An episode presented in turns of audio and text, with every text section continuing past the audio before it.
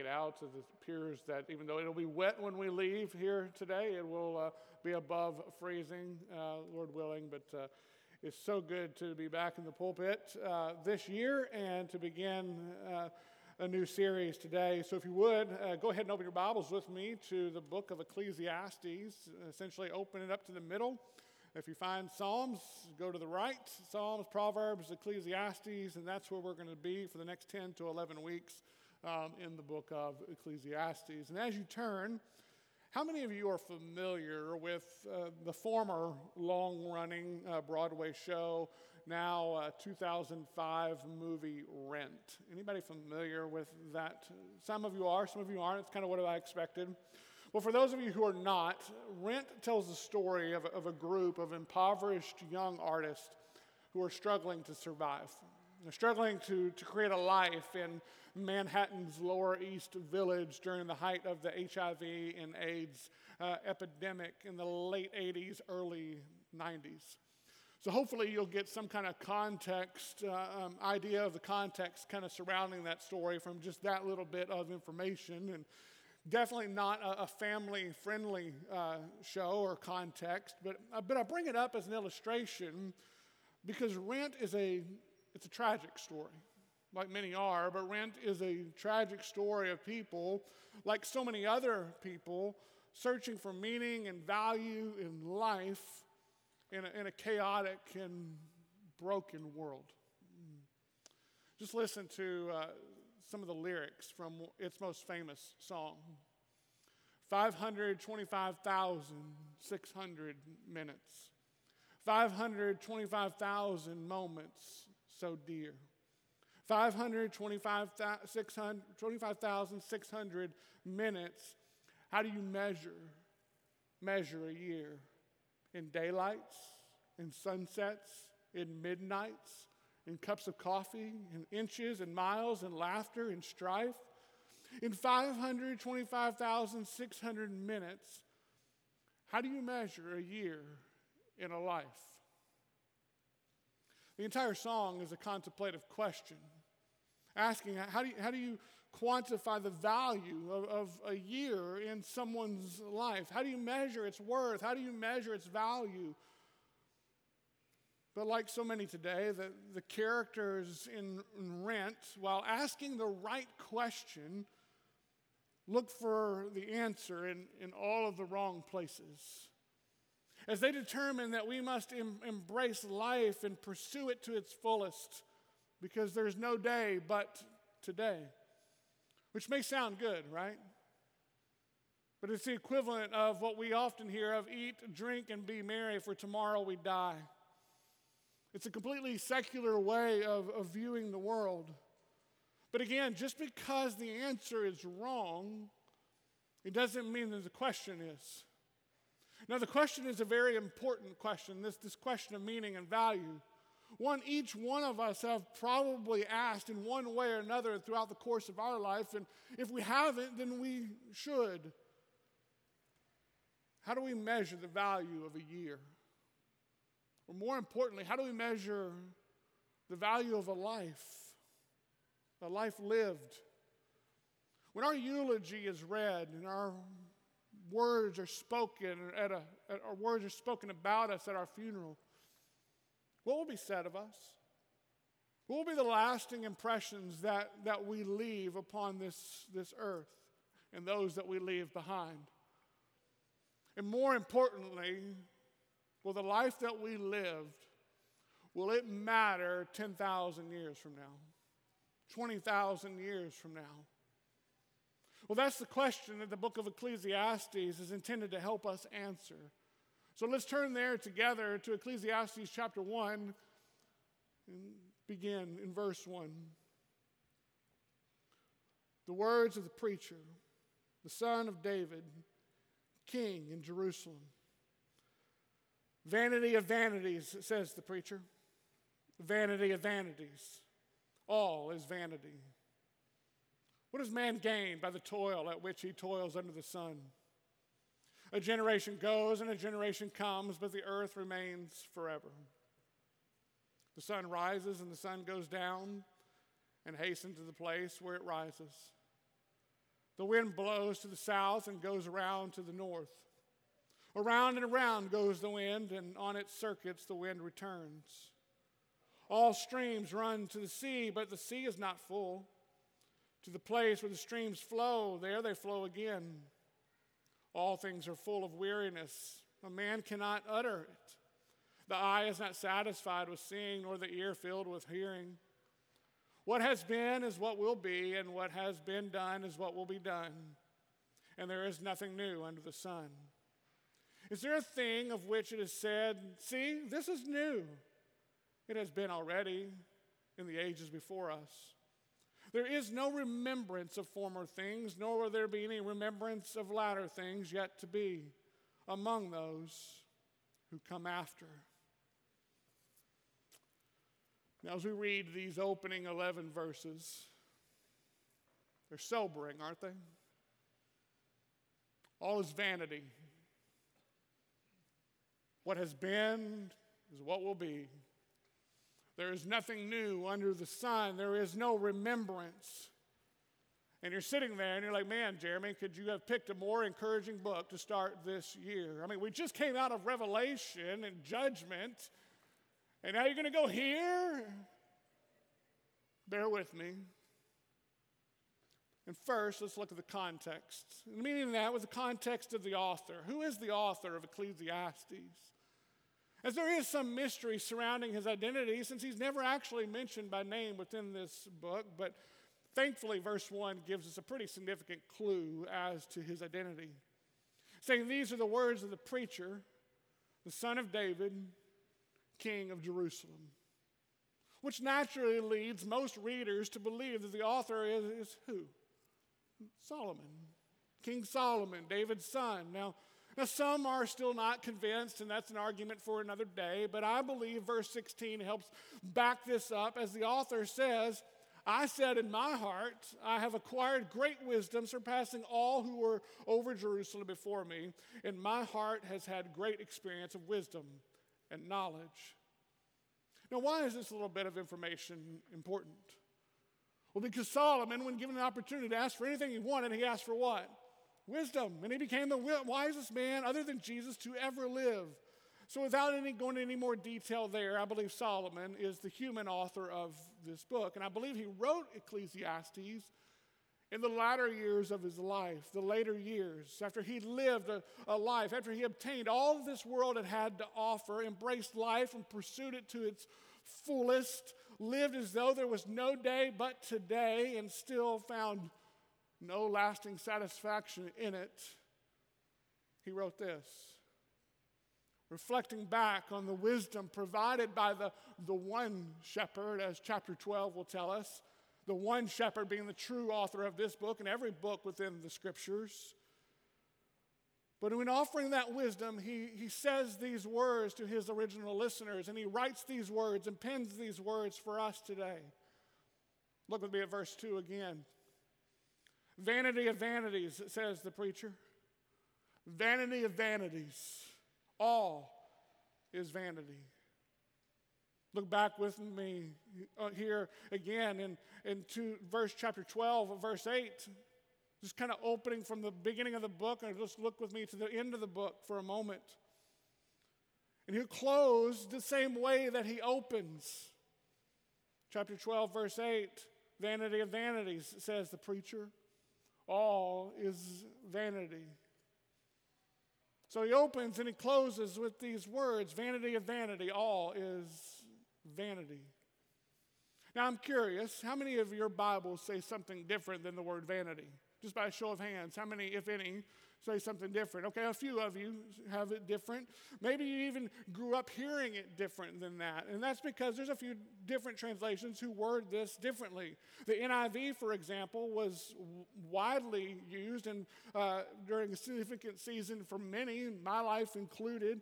And the New Living Translation, both of those, NIV and New Living, both translate it as saying meaningless, meaningless, says the teacher. Utterly meaningless. Everything is meaningless.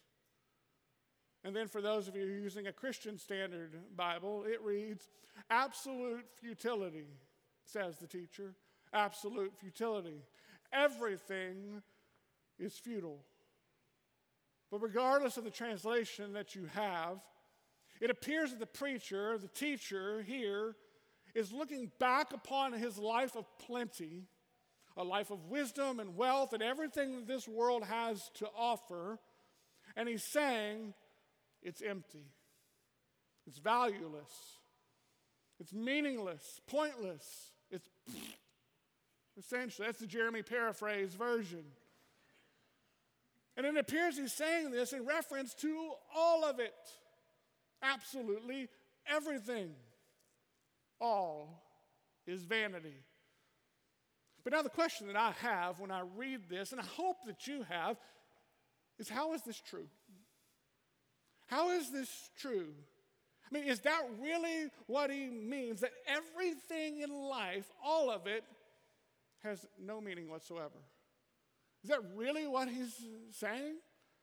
Does it mean even that which is godly and good is just vanity? Meaningless?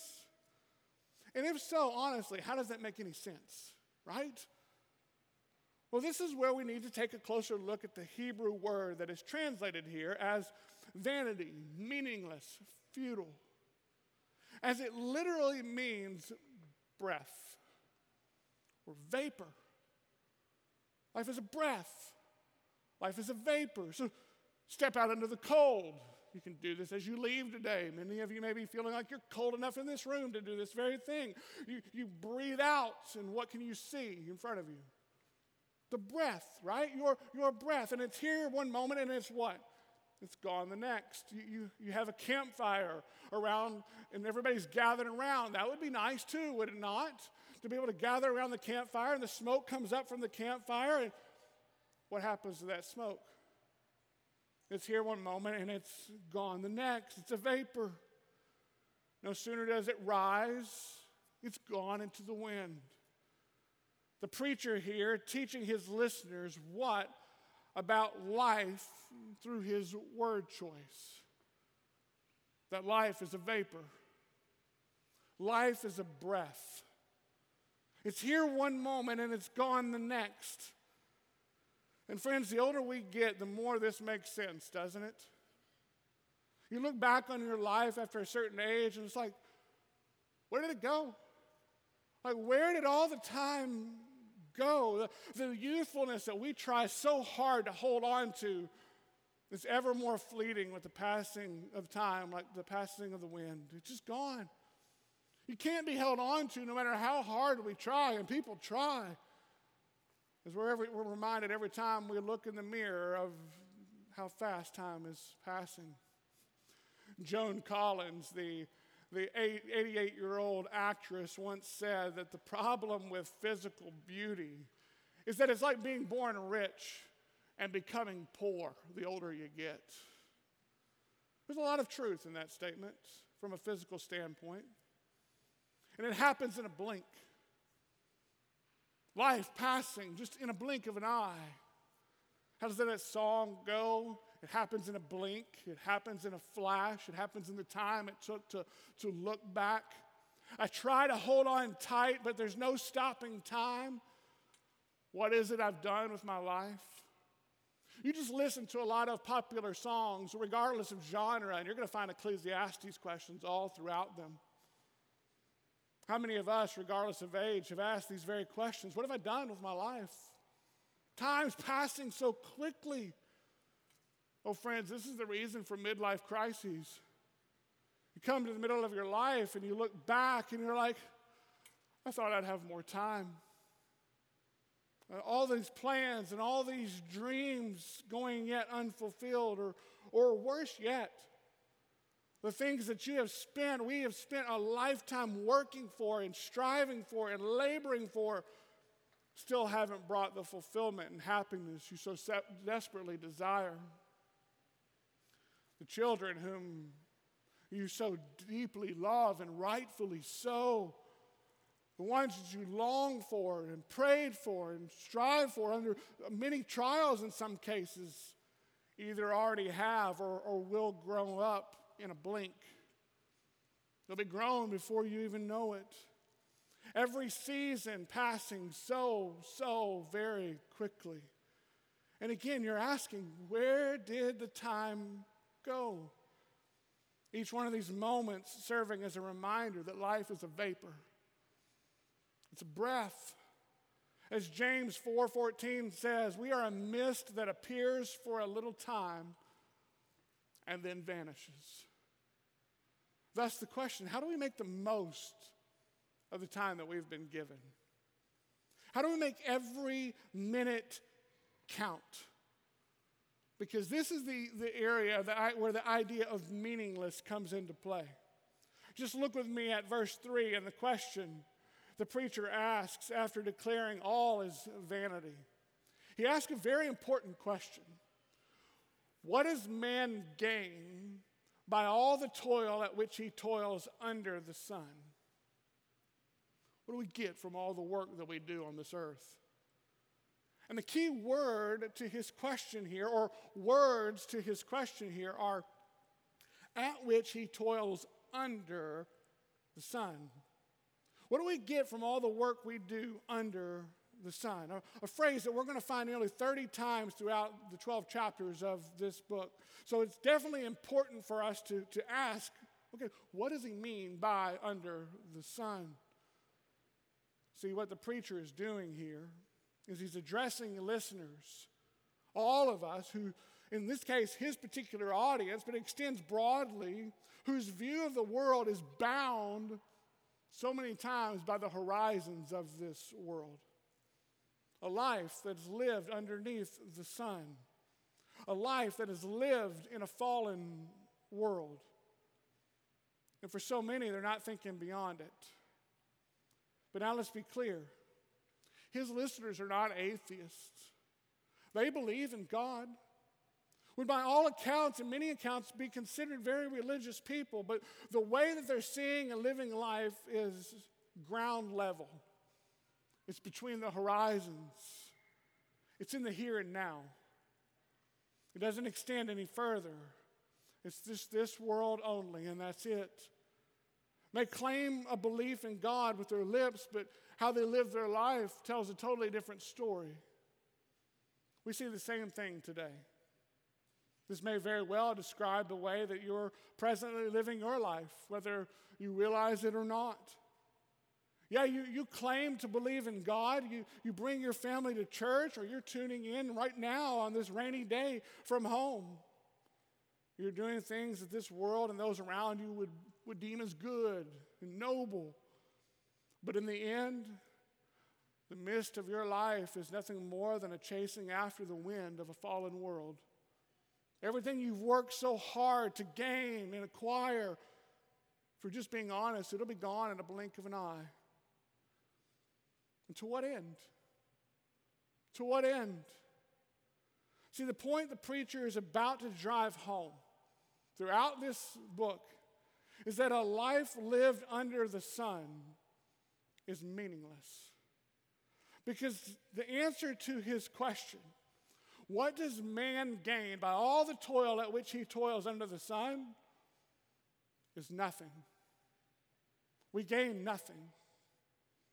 A lifetime of work lived only under the sun amounts to nothing in the end.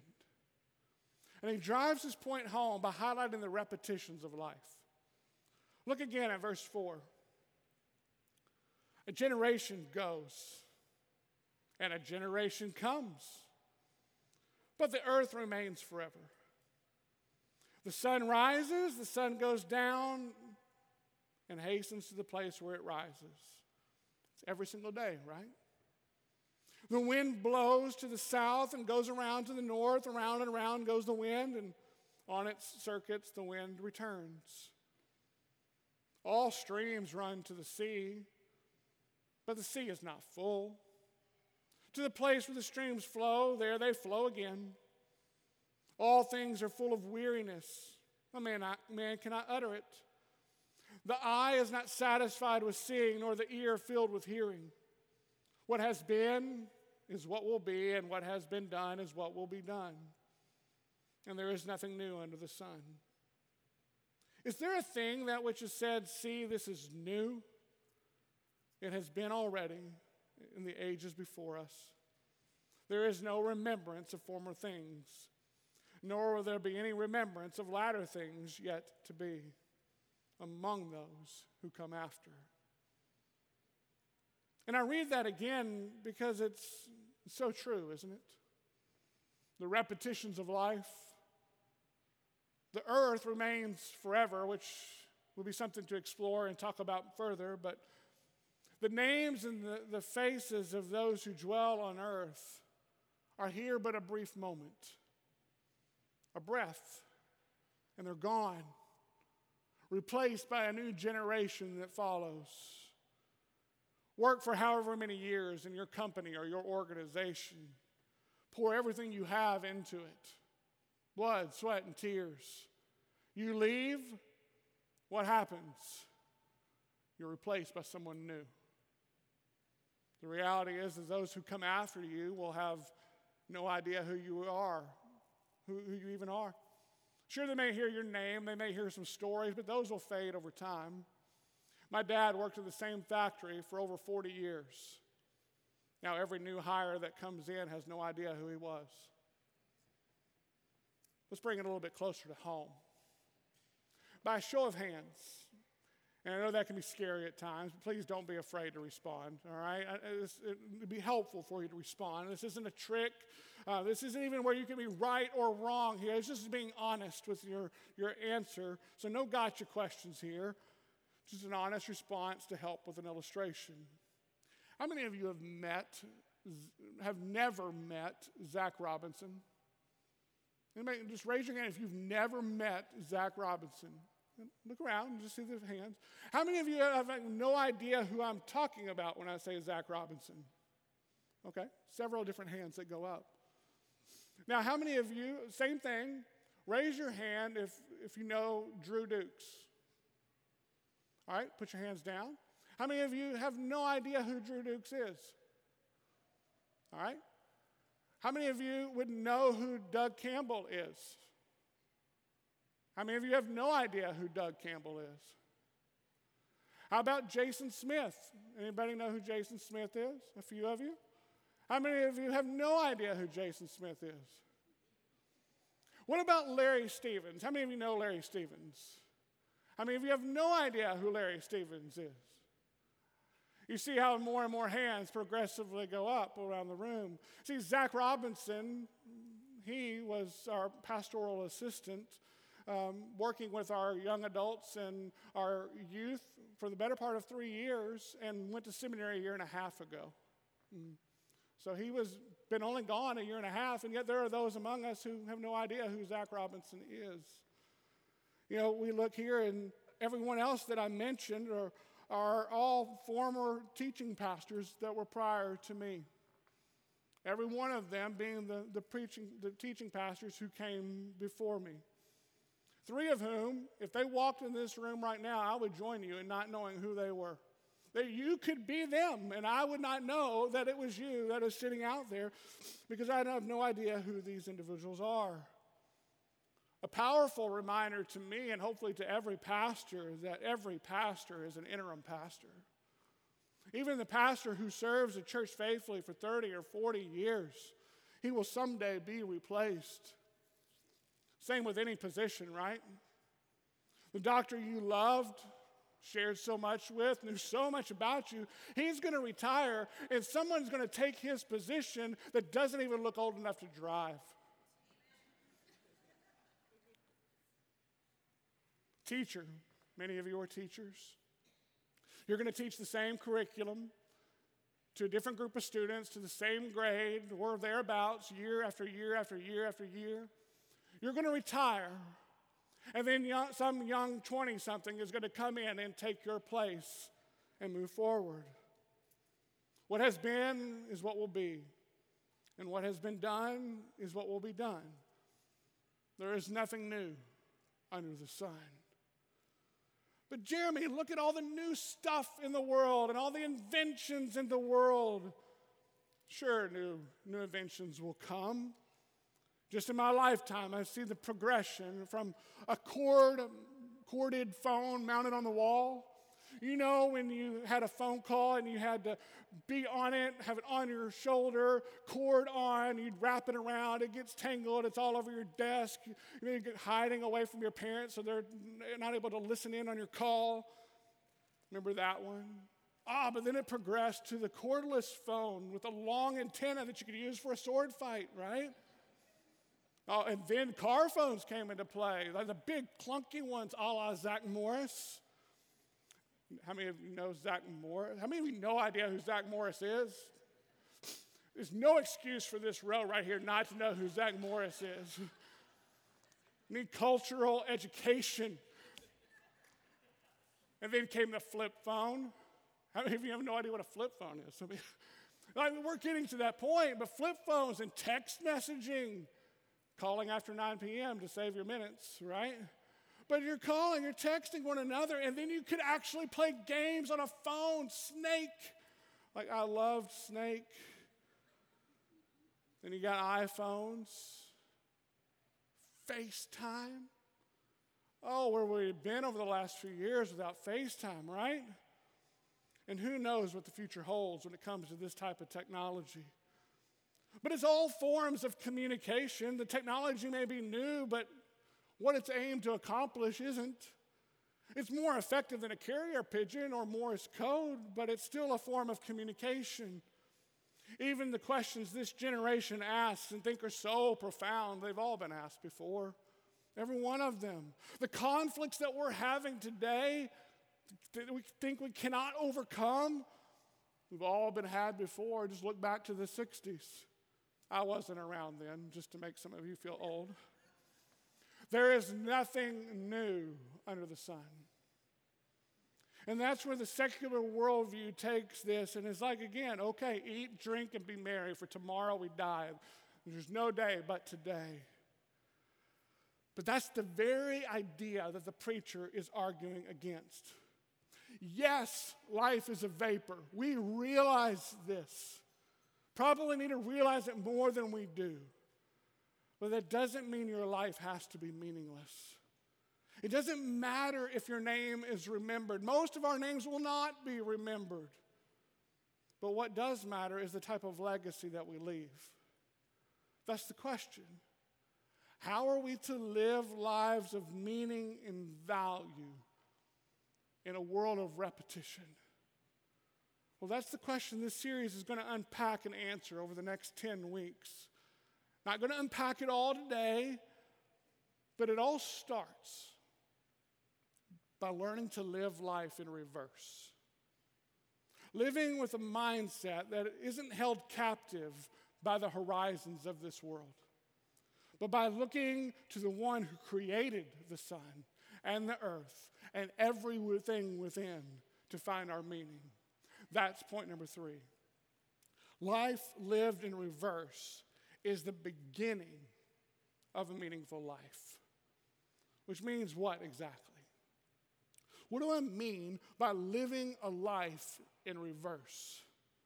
Well, it starts with realizing that all of our lives are going to end at some point. I'm not, again, I'm not trying to be morbid. I'm trying to be real. Like all of our lives are going to end at some point, unless Christ returns first.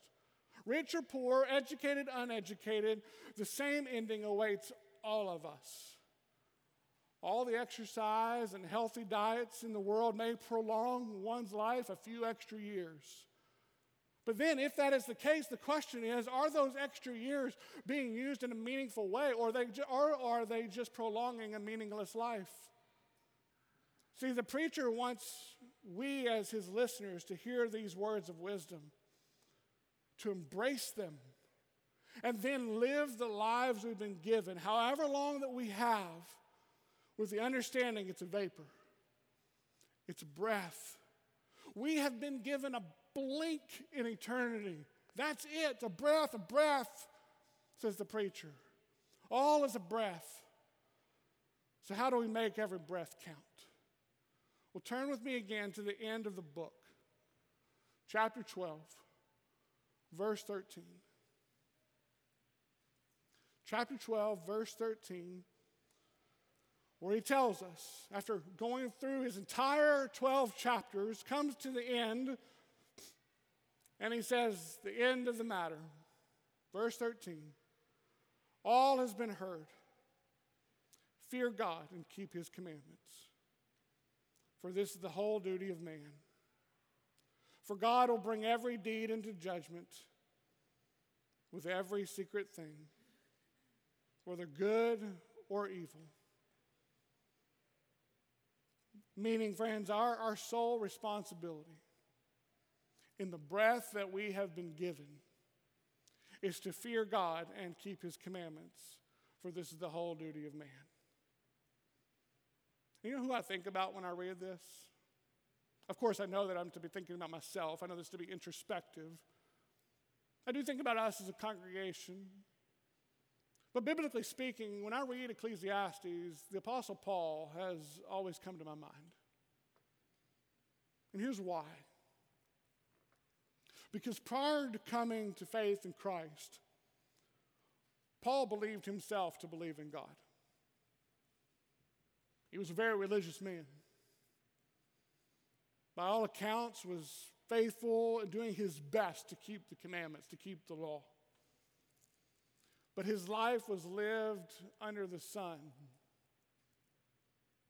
as meaningless. Nothing more than a chasing after the wind and all that he did. But then he came to faith in Christ.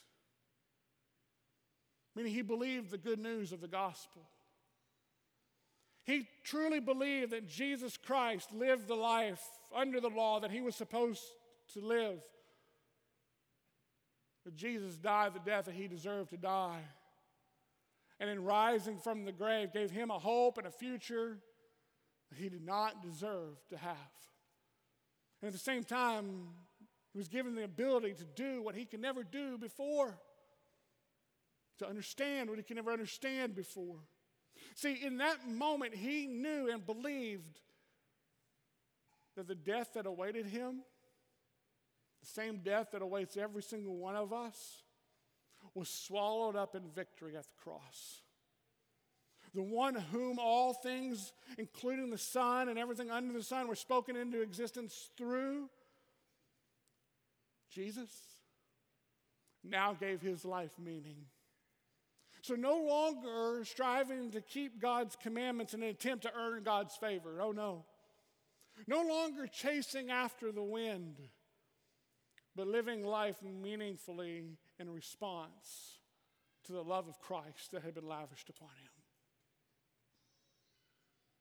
Living life in response to the new life that he had been given.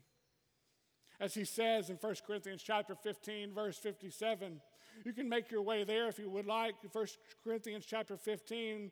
I'll read verse 57 now, and we'll get to verse 58 here in a moment. But he says in verse 57 of chapter 15, Thanks be to God who gives us the victory through our Lord Jesus Christ. It's a word of praise from Paul for the victory that is found in Christ. A victory that reminds us that, that death isn't the end of the believer's story which is why Paul, when rejoicing in the new and meaningful life that he has in Christ, he says in verse 58 Therefore, my beloved brothers, be steadfast, immovable, always abounding in the work of the Lord, knowing that in the Lord your labor is not in vain. It's not meaningless. It's not meaningless in the Lord, your work, your life is not meaningless, as He is the one who gives it meaning. And the how is what we're going to unpack again over the next 10 weeks of this series. But to get us started, He surrounds us, each and every one of us, with our concentric circles of influence, full of purpose and meaning so that we can be faithful to his commandments. Commandments summed up how? To love God and to love people. To love the Lord our God with all our heart, soul, mind, and strength, and to love the neighbor as ourself. How do we do this best? Thinking about loving our neighbor, living life under the horizons of this sun for a meaningful way. How do, how do we do that Yes, we can meet tangible needs. Things that are good. We need to feed the hungry and care for the poor and care for the sick and immigrants and orphans and all of those things. But we also are to open our mouths and point people to Jesus, who is the wisdom of God. And we point them to the foolishness of God. Sounds odd, right? We point them to the foolishness of God that is wiser than man. And what, my friends, is the foolishness of God? The cross of Christ. The word of the cross is folly to those who are perishing, but to us who are being saved, it is what? The power of God. Foolishness to a world living life under the sun. Ah, but to we who are perishing, it is the power of God. We are being saved. It is the power of God. And a meaningful life gives everything to this end. Hear me again. A meaningful life gives everything to this end. Our, our time, our treasures, our, our talents, everything, because it's all a breath. Just consider a portion of a poem written by a British missionary, C.T. Studd. I've edited it for brevity's sake. Two little lines I heard one day. Traveling along life's busy way, bringing conviction to my heart, and from my mind would not depart. Only one life twill soon be past only what's done for Christ will last.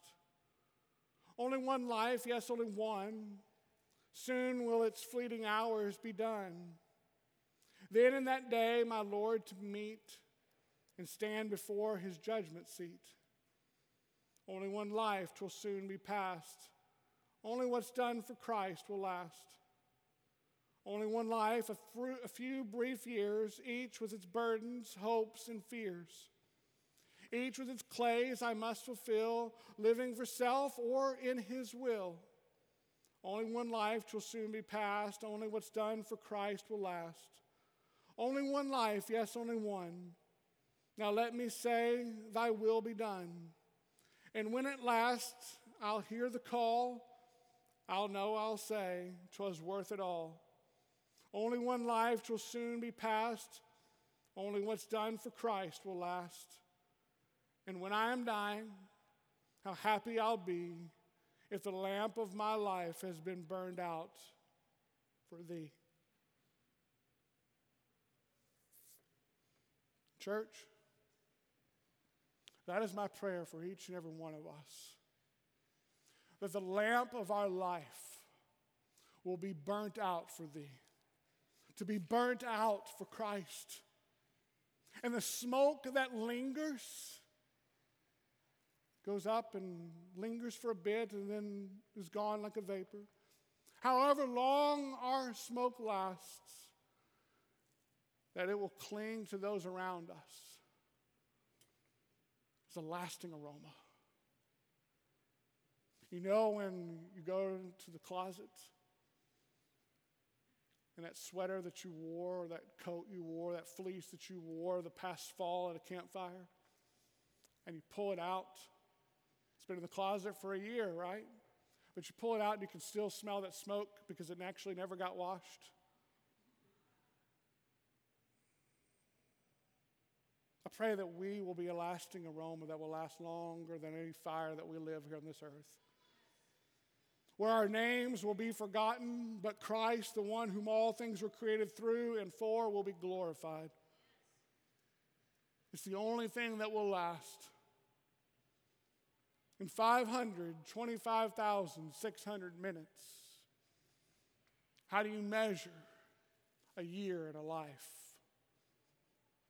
You ask, was it lived for Christ? If not, it's one more precious breath wasted. And friends, I don't want to waste any more breaths. They're passing too quickly. So I ask you this morning how will you? How will we as a church respond to the wisdom of God's word? Let's pray.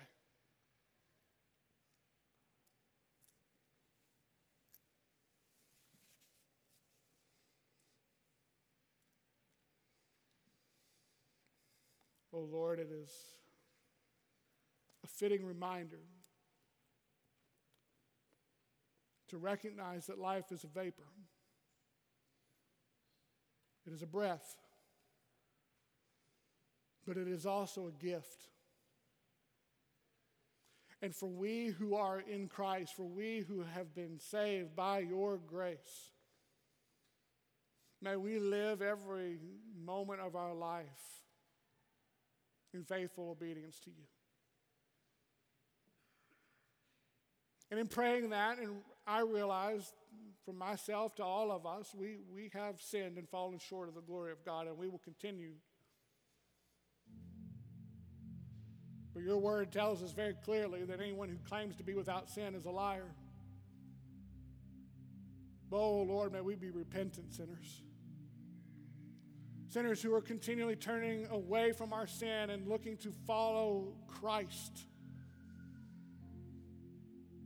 to grow in godliness, not so we can just live in some holy huddle, but that we can be salt and light to the world, that we can be a fragrant aroma to those who are perishing. Oh, may they know Christ crucified and may they hear through our words and our witness. Oh, Lord, may we not waste a moment in the time that we have left. May we live it all for your glory. We pray in Jesus' name. Amen. Let's stand together and we're going to sing the song that we learned earlier once again in response to the preaching of God's word.